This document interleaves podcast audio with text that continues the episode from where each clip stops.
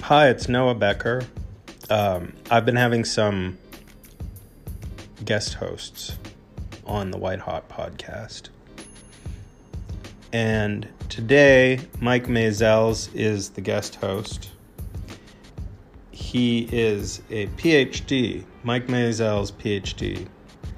Uh, he's an art historian and a theorist whose work brings the visual arts into productive collision with a broad range of disciplinary histories and potential futures. He's the author of four books, the most recent of which analyzes the history of post-war American art through the lens of business model evolution.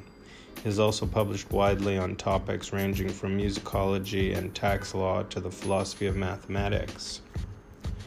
And as a guest host, Mike is bringing in David Joselit, a distinguished art historian and curator, and is currently the chair of the Department of Art, Film, and Visual Studies at Harvard University. David is an editor at October and has published widely on contemporary art, media, and politics. In twenty twenty-one, his volume Heritage and Debt won the Robert Motherwell Award, one of the top prizes in modern art history. In twenty twenty-three, David published a follow-up, Arts Properties, with Princeton University Press. Arts Properties, the subject of this podcast today, reconsiders how methodologies from global contemporary art can allow us to rethink the intra-European development of modernism. So this should be an interesting conversation here on the White Hot Magazine Art World podcast. My name is Noah Becker. Enjoy the guest host.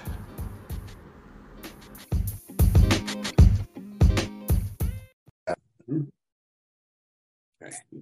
Excellent. So I'm Mike Maizels. I'm an art historian and researcher, uh, periodic contributor to White Hot Magazine, and delighted to have uh, on this interview today uh, David Joselit, who is the um, chair of the uh, Visual uh, Department, Visual Art Department Studies. I'm going to mess up the name of the title, so I'm going to let uh, my colleague introduce himself at Harvard University. Uh, has published a wonderful uh, short book called Arts Properties uh, that we're going to dive into. But before I do, I'll let uh, my colleague introduce himself uh, and his work very briefly. Hi, yeah, I'm. Thanks, Mike. Um, I'm David Joselit, and as you mentioned, I'm chair now of um, the Art, Film, and Visual Studies Department at Harvard. Uh, trained as an art historian, and but interested in moving my work uh, toward a more visual studies and even politically oriented place through study of the arts. Excellent. So uh, you've just recently published uh, this small book. It's in some ways a follow-up uh, to your longer Heritage and Debt uh, that was a, a Motherwell Award winner. So I guess I would love to learn a little more about the uh, genesis of that book, both uh, in terms of seminar uh, that I was reading about in the back at Harvard, as well as um, some of your previous uh, you know, uh, research investigations. Uh-huh. Um, well, the book Heritage and Debt you mentioned was an effort to really think about globalization Um, and art's place in it. So there were a number of issues that came up um, about um, locations in the global South, uh, like, for instance, the role of museums as generators of gentrification and um, wealth production. Also, I noted that um, many museums outside the West began to be developed um, when Um, their host countries, such as the Emirates or Singapore, et cetera, were moving from a manufacturing base to a knowledge base. So I began to think about how museums really um, enter into a certain kind of economic phase um, outside the West. And it made me start to think, you know, how do some of these ideas really apply to the history that I was trained in, the Western history of art um, and modernism broadly, Um, defined as from the eighteenth century or even late seventeenth century to the present. Um, so this book was an effort to really think um, about cultural property um, by importing certain models, such as the restitution debates of cultural properties that have largely come from the global South and directed toward the North, um, to try to think of them as an intra-European or intra-Western dynamic. Mm-hmm, mm-hmm. That's super interesting. So just, you were speaking a minute ago about transition from, we'll call it, you know, means of production to means of knowledge production or something along those lines. And the, the introduction to Arts Properties has this very heady um, kind of ping pong back and forth across, like, the museum is strong box, and then the um, kind of, you know, subtext analogy of A I and the black box, and, you know, the uh, the physical search engine was another one of these analogies. And yeah, I guess mm-hmm. I would be keen to hear you riff on uh, those kind of same motifs as a uh, you know audio version, uh, you know introduction, uh, you know to the, some of the issues that you raise in the book. Yeah, um, the the um, the book is really about different ways that art figures as property, and um, I introduce and I try to make a genealogy from the beginning of museums with the opening, beginning of public museums um, with the opening of the Louvre in Paris. Um, but the the um, prologue that you mentioned is really about a contemporary practice of taking photographs in museums um, on the one hand, and how, you know, I've noticed as someone who goes to museums often that people tend to s- snap their photo and then move on, as though that were the act of looking. So the identification between photographing and looking was of interest to me. And I began to think of it as a way of storing up the property of experiencing a work of art for some later date, you know, which may never come. Um, and I thought about that as a form of, of, Um, sort of individual curation and capture, which is, after all, what the museum is supposed to do.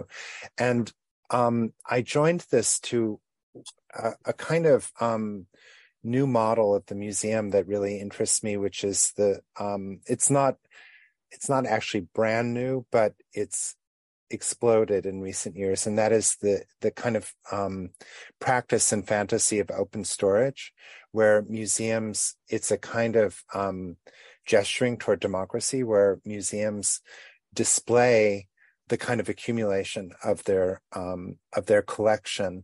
Of course, they don't let you wander through and um, you know rifle through objects themselves, but they, behind glass, often they show um, they show the kind of storerooms in different kinds of ways. And there's this museum um, the uh, in Rotterdam, the Boijmans Van Beuningen Museum, that in fact has made um, a building where they display their entire storage. Um, and the idea is, very much like the people taking photographs in museums, is that you move into the museum, you go to visit the museum, but there's no kind of curatorial intervention, or at least that's the idea, that there aren't, you know, conventional exhibitions, but rather you use your phone to access various works that are on view through glass, or in some cases are on walls. And then you also see the kind of spectacle of care for art and the spectacle of um, art infrastructure, because when you enter into the lobby, you can actually see the loading dock and people loading, um, you know, putting art into crates and then sending it off if it's being uh, lent to other institutions, things like that. So the strongbox comes from, there are a number of these private museums that are basically um, various forms of open storage or or storage-based museums. The Broad Museum in Los Angeles, the Schaulager in Basel are two kind of prominent examples. And then this this um, this museum in Rotterdam is, or it's called a depot, um, beside the museum itself, is in fact not, well, it began as a private collector's museum, but it's not a private museum in the sense that the Broad or the Schaulager are. Very interesting. Um, there's any number of directions that we could take this. I mean, even the whole crux of curation and content content discovery within platforms is like one discourse that I, I fear will pull us off track. So I will voluntarily yeah. just not talk about that, but we can save the save the option to circle back to it. Um, but you mentioned this, um, you know, idea of like taking this the, the museum selfie or something like that, right? And we could take this again a bunch of different directions. Think about you know climate protest, right, and all kinds of in gallery performance. Um, and I'm of course not the first person to observe this, but this, you know, as a part of a long tradition, right, of photographing oneself in front of monuments on a grand tour that would trace back, you know, to the to the ways that you might define modernism in an eighteenth century kind of mode, um, which takes us sort of into the first chapter of your book uh, to think about um, the idea of sort of dispossessed intra-European property. I really like the way that you, you framed that as thinking about this as sort of like a post-colonial but within continental Europe, you know, sort of approach to this. I thought it was a, a, a really nice turn. And I, yeah, I would, again, love to have you uh, sort of tell the readers about um, your thoughts about Napoleon. Yeah. Well, Napoleon, you know, was apparently not interested in art from an aesthetic point of view, but was very interested in it as um, an icon, uh, as a medium of power, um, as it had been used, of course, through um, throughout the history of, of European monarchs, and especially by Louis the fourteenth, the kind of great, um, you know, uh, creator of an image of power um, through Versailles, et cetera. Um, so Napoleon, you know, during the revolution, um, the French Revolution, when the Louvre was, was um, opened and founded, um, there was um, a specific kind of intra-French um, appropriation of objects um, from the Ancien Régime, meaning the aristocracy and um, the clergy, who had been the patrons and owners of works of art. And they had been actually taken away from those families largely and put into a depot, like the depots I mentioned more recently. And in fact, that became a museum of French history, um, where chronology and different eras of art Um, were innovated as means of showing works. Now, we think now that that's the most natural possible way of seeing something in a museum. You look at different eras, et cetera. But if you think about it, before the, the moment of the museum as a historical structure, um, all those works of art were spread between private, you know, princely or arist- aristocratic collections, or in church ensembles, where they certainly were not chronological. Ritualistic ways, whether those were yeah. rituals or clerical rituals, you know, they were in, in a European situ, which is, I think, the power of that kind of comparison that you're making.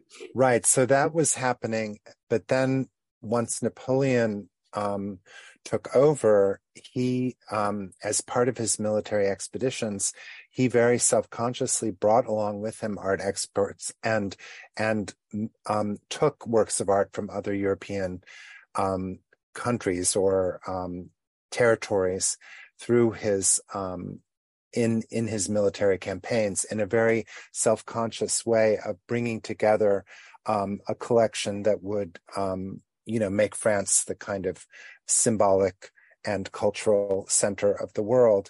And what's quite interesting is that the what I learned in, in doing this project is that the restitution claims that we associate with, again, largely now with African or um, or other non-Western objects being claimed by their source cultures um, from European museums, there was almost immediately after Napoleon's fall um, efforts across Europe to have these works returned that he had appropriated. So um, the sort of celebrity sculptor Canova, for instance, who was who actually even did work for Napoleon's family, was sent by the Pope to try to recover some Italian works that were um, had been taken to French muse- to, to Paris.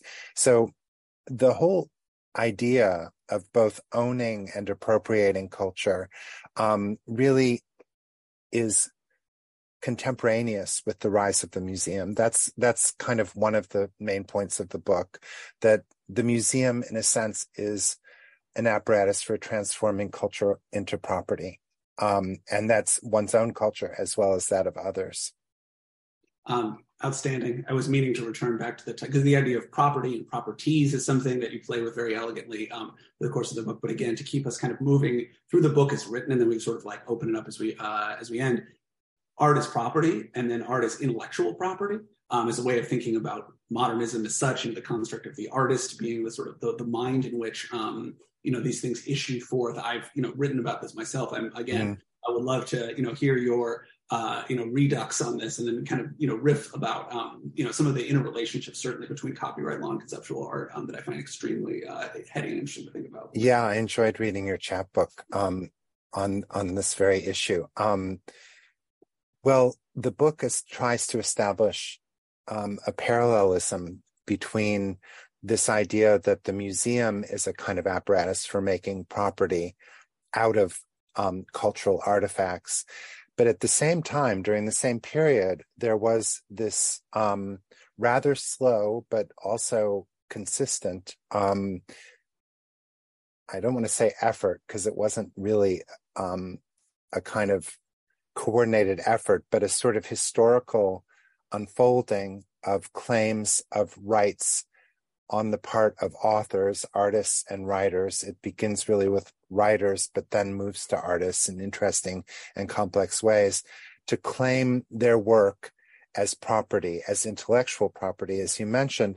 But what is the um, the kind of double entendre of the title Arts Properties has to do with both the becoming property um, of artworks, both through museums and through their um, through the claims of, of authors, of artists, but also the idea of properties in the plural as being qualities, um, the properties of an artist, what makes, uh, you know, uh, a painting by Manet, uh, a Manet, you know, those are his qualities, his properties as an artist. And so interestingly, those properties, that intellectual property, was being um, formed at the same time as the cultural properties were.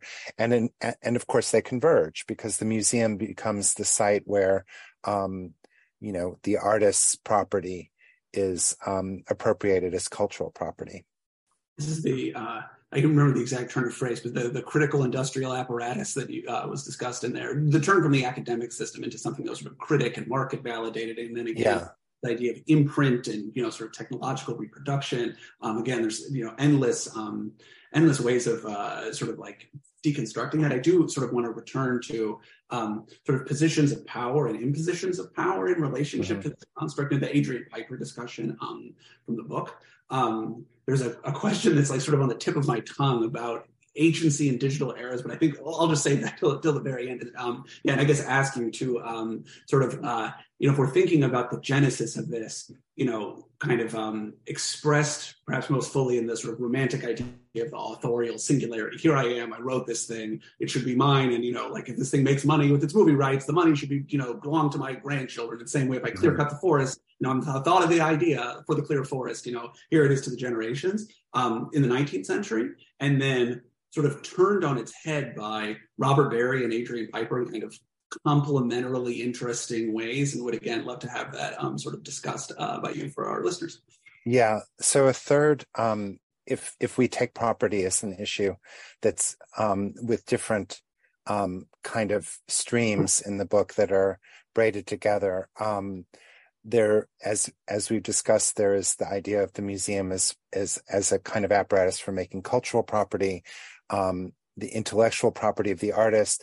And the third one really has to do with um, the, on the one hand, how human labor becomes property in the system of slavery in, in the nineteenth century, which becomes, you know, an you know, an engine for European and certainly North American development and modernity in ways that many scholars have been, you know, mining really productively in recent years. But also the Native American story within the United States, but it's a colonial story where um, where um, property is appropriated through the um, annihilation of, of of property rights held by the so-called primitive or bar- barbarian people, that they did not improve their land and therefore they can't claim it as property. So this is the kind of third meaning of property um, in the book. And what I argue is that um, th- just sort of going to the most basic definition, and you've been to business school unlike me, but um, that property is both a, a cluster of rights in something, rights of use, exclusive rights often, um, but not always, but it, it's also a form of liability. You know, you are liable for um, the harms that are created through your property. And um, so I talk about how, on the one hand, the property in oneself that an artist has can be a great asset, but um, but through these, um, basically the system of white supremacy, um, that the combination of colonial suppression and um, and, enslave, and enslavement in the um, eighteenth and nineteenth century and before, Um, result in a kind of property as liability. And what I mean by that is that, you know, traditionally and still often, um, blackness, for instance, is a kind of liability um, for an artist who has to, who historically until, you know, relatively recently, really, maybe one could say. And of course, this it, it hasn't been um, annihilated entirely, but um, that one has to represent, that the burden of representation, as Kobena Mercer has it, um, among artists who are marked by their identity, is to make art around that identity. And yet um, then that work is judged as lesser because it's about a particularity and not appealing to kind of universal values. So the, what you're referring to is, um, I talk about this in terms of conceptual art, where which is basically the, I mean, to put it in a tiny nutshell, um, conceptual art um, transfers art's value into a kind of intellectual property almost exclusively, or that's the kind of horizon of, of possibility. And what um, what Adrian Piper does in a series of works that are, you know, totally involved with conceptual art, but often not included canonically with him, she being an African-American woman, um, is she made a set of works where she was, she um, entered into public space in a kind of degraded, disgusting way by, you know, having something stuffed in her mouth, or by by smelling, or having um, a recording of, of um, farting in one case in the library. And so what she's done is not perform her possession of her intellectual property, but almost her dispossession from it, by placing herself in the world in a way that um, the art, the value of the art is out of her control. It's really, as she thinks of it, it's really in the eye of the beholder. And also from the commodity standpoint, these works of art are represented only by um, modest photographs that, you know, have been, have entered museums. I don't know if they've been bought and sold, but you know, they they certainly have a market value at this stage. But she's, what I'm arguing is that instead of um, asserting her intellectual property, which would be a conventional conceptual strategy, she is um, asserting her dispossession from that property. Great. Um, and then to sort of uh, bring us to at least close to the conclusion, um, this question of uh, the burden of representation, right, is something that you um, that you just you know described, and that uh, is not quite. Yeah, you know, that is in fact the the second to last title, right? So the relationships between uh, burdens of representations, property as liability enters into this, but in some ways, like you know, I, I don't want to sort of spoil the punchline here, but thinking about Dana Schutz, right, and thinking about the obligation to or not engage with certain kinds of things in certain, you know, uh, kinds of ways, and then compared to the the um, sort of more hopeful uh, framework of witnessing rather than representing. Uh, yeah, I would love to have you, um, you know, expound on those themes. Yeah. So the um, the kind of second half of the book, which, as you mentioned, is quite short. It's a it's an essay, um, an essay book, um, is a very careful reading of a controversy that happened some years ago at the at the Whitney Museum in one of their biennial exhibitions, where um, the white American painter Dana Schutz um, exhibited a work of um, Emmett Till, who was the young black uh, black young man. Um, I think he was fifteen when he was murdered, who was accused of um, looking askance or flirting with a white woman, and then he was lynched and and horribly disfigured. And his mother, Mamie Till Mobley, um, brought had his body brought back from the South, where he was visiting relatives when this happened. They lived in Chicago, and um, she had a funeral for him with an open casket, and the body was just a horror to look at. I mean, really, almost unbearable to see. And, um, but she very, um, I think courageously and very, very intelligently, um, attempted to manage the image of her son. Um, I think what she did was she wanted the image of his murder to be set into a context of Black life, as opposed to, um, just Black death, you know, that Black experience equals Black death. So the controversy had to do with um, with Dana Schutz taking the, this photograph, which she transposed into a painting. And there was um, a kind of zero-sum debate around it, where a number of African-American intellectuals and others um, argued that Dana Schutz had no right to appropriate Black pain. And then um, a number of artists and um, and white people, but also some people of color, argued that the artist has the right to appropriate whatever she wants. And so basically what happened here was that there was an absolute proprietary um, impasse, because on the one hand, um, one side was saying that Black pain is only the property of Black people, and the other side was saying that white people or artists can have everything.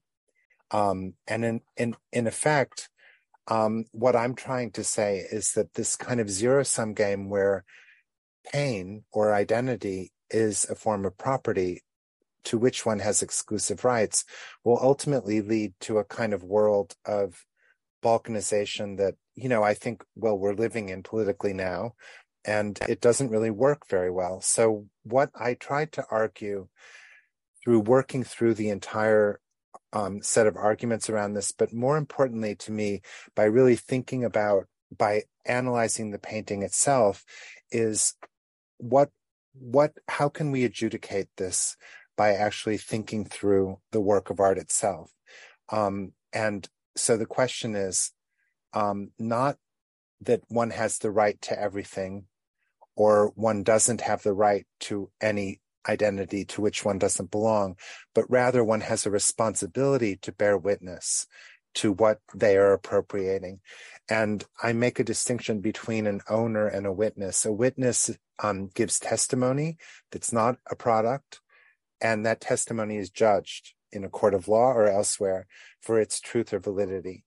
Um, and so ultimately what I argue by thinking carefully and precisely about the form of the painting is that Dana Schutz has has given us a kind of intimacy into this horror. She's kind of prettied up um, the horror of Emmett Till's um, death and allowed people to kind of peer into the coffin, as it were, in a way that precisely was not possible in the actual event itself. So what I argue is that it's not so much that a white person is appropriating Black pain, which one could argue that I'm wrong about this, certainly, but rather that that appropriation is done in a way that is ethically problematic, in that it allows for a kind of um, obscene intimacy with something that whose horror really demands and even compels a kind of respect and distance Um, that the painter didn't allow for. I think that's very fair. Um, and so I guess, you know, like a whirlwind um, tour from, you know, the Louvre through the, the Whitney, right? And the, the controversies around uh, who is in possession of uh, what to be able to say what about whom. And I guess, um, you know, uh, the, the book kind of, I'll say, ends before COVID. I mean, it was written more recently than that, but that being sort of like most recent episode, and in the wake of many things that have happened in the planet Earth, the pandemic, George Floyd, Black Lives Matter, you know, a lot of different things, different kinds of discourses around museums and community belonging. I guess I would be curious to hear your sense of, you know, where some of these questions are going, or how you think interesting artists are tackling these kinds of questions going forward, progressive, you know, institutional policies. Um, yeah, I would, uh, yeah, I'd love to sort of hear you, ex- you hypothetically extend some of the arguments of this book, you know, uh, into the second half, first half of this decade. Yeah, yeah. Um, well, um, I mean, I do talk about one artist, um, uh, a work that was made after, oh wait, was it? Maybe not. Anyway, I talk about Cameron Rowland, um, yes. who is, one strategy is his, which is um, in some cases, he refuses to allow his work to become property at all. Um, and um, by making arrangements with um, collectors to rent works, often with um, components that are kind of ready-mades that are already already rented by the artist. So he, one way of thinking about this is to reorient um, the um, relation to property that is assumed within artworks. Um, I have been interested since the book um, in artists who are really kind of, um, to use a term that Donna Haraway has used not too long ago, the um, critical theorist, I don't know even how to dis- define her, but um, is staying with the trouble. In other words, there's a way in which um, instead of getting out of the situation you're in, let's say Trumpism, for an example of a political one, to maintain some contact or relation with the flow of events um, in order to divert them from within, to analyze them there, to ethically prescribe, as opposed to taking a position that's outside somehow. And um, so I've been really interested in the work of Precious Okoyomon, who makes gardens. Um, she, at the end of the Venice Biennale, the last art one, which was, I guess, a year ago and some change, or a year ago, um, she made a garden that included um, plants that are, um, that make reference to um, plantation agriculture, but also to plants that are invasive species.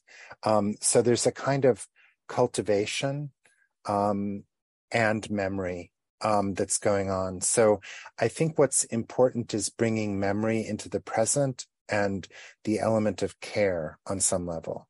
Um, that what interests me about a practice like that is that the work of art only exists through its being cared for. In a weird way, that's similar to Cameron Rowland's work in the sense that, um, you know, you have to keep paying for it. I mean, that's that's a certain kind of care. Um, but, uh, yeah, I'll yeah. stop there. I think we could, you know, riff too on you know, just rent, uh, fractionalization of property rights in the way that you're talking about. Is that a strategy of reinscribing power relationship or not? Um, yeah. Have you know sort of one more uh, you know question to think about the argument of the book, is that if you know I really love this idea of you know cultivation, right? I mean, it's, it's similar in some ways to Theaster Gates, who I've you know also written about in a little bit of dialogue with you, um, mm-hmm. and am interested to kind of then return all the way back to the very beginning of the book, and the museum is a site of knowledge production, right? Cultural heritage preservation, and how you envision the practice of museology, like whatever that word might mean in twenty twenty-three, um, will have to adjust itself forward around both some of the debates around, you know, inclusive belonging that we're talking about, as well as work that in its very nature challenges the idea of going into a storage depot. I mean, like a garden in a storage depot by definition is sort of like a contradiction in terms. And it would just to, to throw something out there to see if this is like sparks anything for you. One of the things, having, you know, spent some of my career in museums, that I found to be vexed in a way that I could never put my finger on until I began thinking more about this sort of you know, museums and modernity argument. You talked a little bit about like collections ordering, right? And the ways that the collection of, muse- of an art museum is patterned on the slightly earlier birth of the science museum, right? So this idea of specimens and you know, speciation and, and those kinds of things. And it struck me that the museum, the art museum, is in this double bind where the science museum, it's basically, you know, I have this argument in a very, very simple way. It's very easy to tell if you're at the Boston Children's Science Museum or at like the Large Hadron Collider. You can tell where science is being done and where mm-hmm. science is being explained to the public. And there's no possible way to confuse which one of those two things that you're at, right? The art museum seems insistent on trying to do both of those things at the same time and frequently finding itself tripping over its feet attempting to do both, right? To yeah. be both the site of genuinely new cultural discourse and new ways of thinking about the future, present, and past, and to be the site of inclusive knowledge digestion and belonging and you know, all of those other kinds of functions, right? Communitarian yeah. functions, and how the museum ought to think about those two vectors. This was a non-problem until somewhat recent. I mean, maybe it was a problem until somewhat recently, but it was not seen, not understood as a non-problem until somewhat recently. And now it feels um, as though there are different, uh, the vectors are in some ways at cross purposes for thinking about the, the sort of future trajectory of this institution. And I would love um, yeah, to hear your thoughts about that. Yeah, yeah. Um, it's complicated because, um, you know, I think that um, I've always felt both sympathetic and uncomfortable with um, the decolonize the museum activism and also targeting of certain trustees, um, because I feel like there's a way in which, you know, I mean, what I guess I try to argue in this book is that the museum is constitutively a colonial institution. And so mm-hmm. it really can't be decolonized unless, mm-hmm. you know, it's just abolished. Yeah. And so, and, you know, I personally would rather that they not be abolished, but I think that, um, I think that there are ways, for me, it is really using the collection. I think mm-hmm. that that's what's very interesting about um, museums in many cases, um, that the collection is a kind of material form of history that can be mined and excavated um, in a variety of ways. And I just was at the Met in New York um, to see the Wanda Pareda show, Um, the Afro-Hispanic artist who had been um, enslaved to Velázquez um, and then became himself, had was manumitted by um, Velázquez after a certain period of time, and then, um, and you know, became a, a pretty successful, well-known painter whose history paintings are um, in the Prado, you know, next to Velázquez. I don't know if literally next to Velázquez, but in the same collection. And I think that the Met has been trying in some ways to kind of, the, the show in some ways was inspired by the fact that they own this very famous portrait of um, Pareda, the Afro-Hispanic artist um, that is by Velázquez. And so in a sense, what they were doing was excavating their collection um, through thinking about what this, what the kind of um, discursive and aesthetic field um, was that that this work came from, and that seems to me um, a really important thing for museums to do, and and has to do with collecting. I'll give two answers, two more answers, just very briefly. I've been having conversations with some people about um, climate crisis in museums, and it's interesting that um, a number of institutions, including MoMA and the Tate, are attempting to reduce their carbon footprint by changing their practices in terms of storage, et cetera. I was just talking the other day by Zoom to Frances Morris, who's the former director of Tate Modern. And, um, you know, she was saying, you know, she really thinks that the whole idea of collecting will have to be thought through from through the challenges of maintaining these giant, expensive collections and what the kind of cost is environmentally and also financially. Um, And then my answer to the museum is always a very simple one. I think, and in a way, this is already true in Europe, so it may be specious on my part, but I think museums should be free. And I think that, you know, many European museums are free, and then you have to pay to go into special exhibitions. I think that would be a great innovation in the United States. And I think that what would happen is that the audience would be different, and the museum would have to accommodate the audience, and it, there would be change from below. Not below sounds judgmental and moralizing. There'd be change from a different composition of audience, as opposed to attempting to make change by picking off the most egregious, you know, trustees. When frankly, you know, it's the system that, yeah. you know, the system of museums being funded and directed by, um, you know, by billionaires and hundred millionaires, whatever they're called, um, you know, with their own vested interests. Um, it, it's not going to be undermined, I think, by picking off one or two, but I may be wrong about that. Good uh, note to end on. Uh, one of the things that I, you know, just sort of throw out there is, is an interest of mine. It's just, um, yeah, uh, while we're talking about all of this, uh, uh, open storage, open collections, right? The the performance of open storage to me seems extraordinarily different than a kind of ethic of disclosure around some of these kind yeah. of vexed questions of patronage, right? So while museums are starting to put the paintings, you know, in crates that are plexiglass that you can see in public, you're not, none of them are putting their object files, right? None of them are yeah. putting the financial records connected to the acquisitions for, right? Yeah. I just myself recently published a book in this general domain um, and started a spin-off project that was titled um, No Scholarly Value as a Bit of Frustration um, for the number of times that I had asked museums to see receipts for all intents and purposes and was told, you know, as financial documents, they hold no scholarly value. Um, so I think uh, one of the things that's exciting for me uh, in your book is thinking about this idea of like recontextualization, right? You know, showing the work as it could have see, been seen, you know, from a different perspective, like the Fred Wilson, you know, school of um, yeah. sort of like curatorial intervention. I love Fred Wilson, freaking amazing. It's to me like a high level, uh, you know, like uh, sign of respect. Um, and I think that that uh, re contextualization impulse in the best possible way it will could dovetail with the ethic of open collections and then digitized collections, right? What kinds of things can be known about the networks that these things moved through if all of the amount of information that is currently buried in paper files were able to be, you know, shared with the public in some kind of organized way? Um, I think there's reason to be uh, excited about what the museum as the producer of cultural knowledge, you know, has to hold in the future. Yeah, I, I completely agree with you. And, and I do think open storage is a kind of performative kind of transparency, but maybe you're right. Maybe, you know, it will be the beginning of, you know, a consciousness of greater transparency.